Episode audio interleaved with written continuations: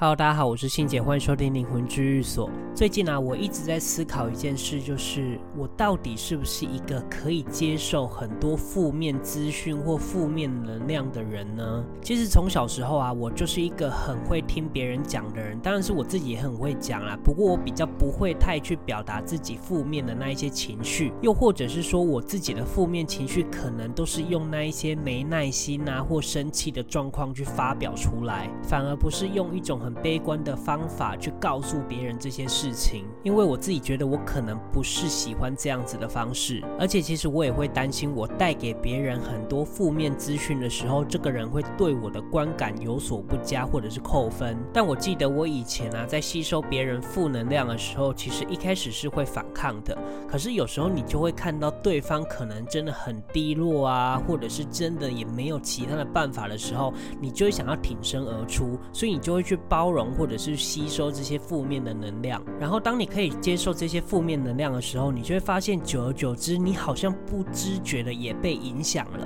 这也就是为什么有很多忧郁症或者是躁郁症的人陪在他旁边长时间下来的话，你自己也会变得很躁郁或忧郁。那当然，如果从心理学的角度来说的话，这些都是还蛮科学的。但是如果从无形的角度的话，我自己认为这些磁场、磁波啊，都会影响另一个人，尤其是长。时间的相处下来，因为那些因果的污秽，除了会附着在我们灵魂身上之外，还有如果你决心要跟他一起承担这个负面能量的时候，就有可能两个人一起创造出一个新的因果。所以这也是为什么夫妻都会一起承担某一个因果的原因，或者是两个人的因果互相交叠啊，然后互相跑来跑去。所以其实啊，我们不管在接受这一些负能量的状态的时候，其实第一个要做的其实不是逃避，第一个要做的应该是过滤。因为我觉得啊，现在的人类发展的过程当中，尤其是现在的资讯非常爆炸，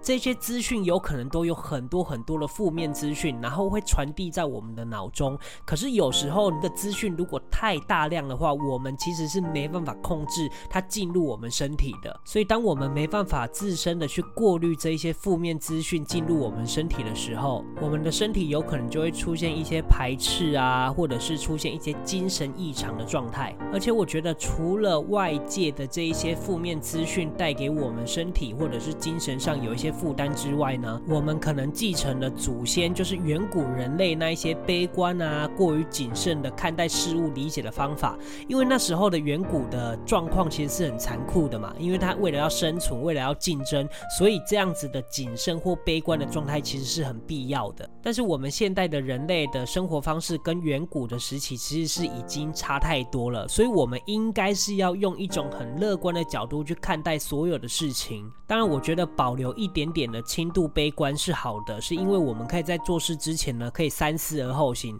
但是大部分的时间，我觉得我们应该都要处于乐观的态度当中，这对我们的现实生活其实会有很大的益处。这可能我们就要牵扯到我们灵魂原本的那一些个性是怎么样的。可是有时候呢，我们一直活在过去灵魂的个性上，我觉得是没有任何的帮助的。因为我们现在是人，所以我们应该要活在当下。即使以前我们几辈子发生过的那一些因因果果，那一些事件的发生，对我们现在有所影响，但是都不会影响你现在马上立刻想要去做事情的决定。这也就是为什么我频道的核心就是天助自助者，因为你自己是可以帮助你自己的。当你想要帮助你自己的时候，全宇宙就一定会来帮助你。像我在做这个频道的时候，我相信大家应该都可以想象得到，你们的负面资讯带给我的状况会有怎么样的影响。因为其实有时候我也会负荷不了。后来我找到某一个方法，然后去过滤、去调整，接着保持坚定的一种意志去执行这件事情，所以后来我就会变得比较轻松一点了。而帮助我前进的那个意志力，其实就是。是希望可以帮助到大家，甚至可以透过我自己这样子的能力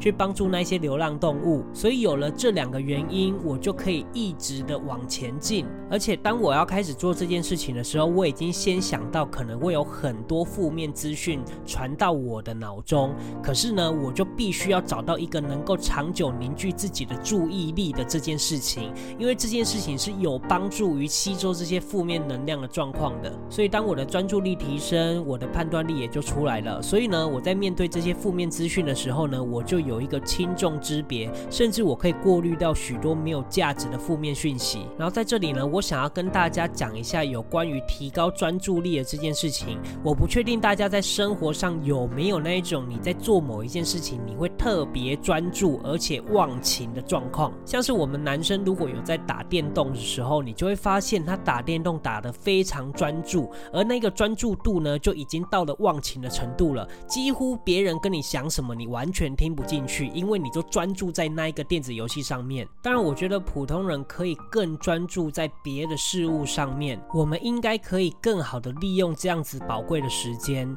来做一些对我们人生发展更有利的事情上面，因为现在我们啊，其实是会时时刻刻被这些新闻资讯啊、各种碎片的讯息，然后包裹着。而且我觉得这些负面的讯息会一直走向极端，因为极端的讯息才会博人眼球，才会吸引人们的注意力。所以当我们在面对这些负面资讯的时候，我们可以不被这一些东西所刺激跟影响，而是自己去主动的去过滤这些讯息。然后时时刻刻在生活上去累积足够的心智，应对这些负面讯息，然后提高更好的人生的价值。而当我们学会这些负面资讯的过滤的时候，这个词呢就叫做主观能动性。主观能动性就是你自己可以去控制自己的状态，而不是被动的跟随这些资讯随波逐流。所以其实我们应该要把我们自身的注意力放在比较有价值的事物上。但是我相信大部分部分的人还是很难自我控制的，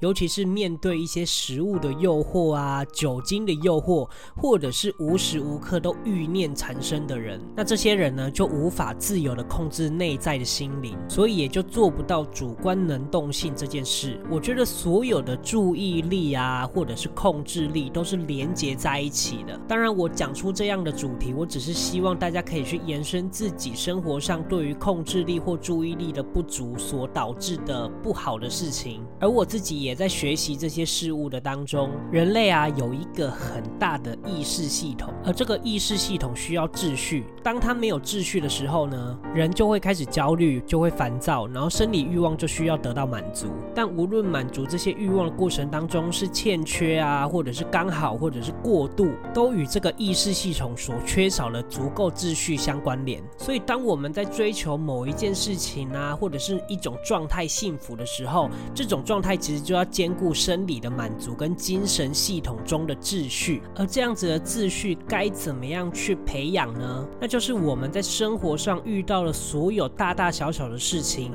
你可以从每一件小事去判断出这一些比较好的做法，然后从每一件事情去学到这些经验。当这些秩序慢慢养成的时候，你的身体还有你的精神方面就有一些很快的辨别能力，像是如果我开始在减肥，尤其是我现在，我如果吃了一些比较不好的食物的时候，我的身体其实是会反抗的，而我的精神会告诉我，我不能再吃这些会对我身体造成负担的东西了。所以，当我们从这些精神秩序慢慢养成习惯的时候，我们在对待任何领域的事情，我们应该就是会有一个有序的方法，那自然我们就不会慌张，也不会太失控。但这些有序的状况况。都是从我们的生活上慢慢累积而来的，所以如果你想要速成的马上得到这些精神有序的状态，我觉得是完全不可能的。好的，那这一集我就分享到这边。如果你还没有订阅灵魂居所，也还没有追踪灵魂居所 IG 的朋友们呢，赶快订阅跟追踪。那如果你还没有去 Apple Podcast 留言的人呢，也赶快去留言，我都会看哦。那另外这一集，如果你觉得有受到帮助或学习到一些新知的话呢，也可以不吝啬抖内跟赞助灵魂居所。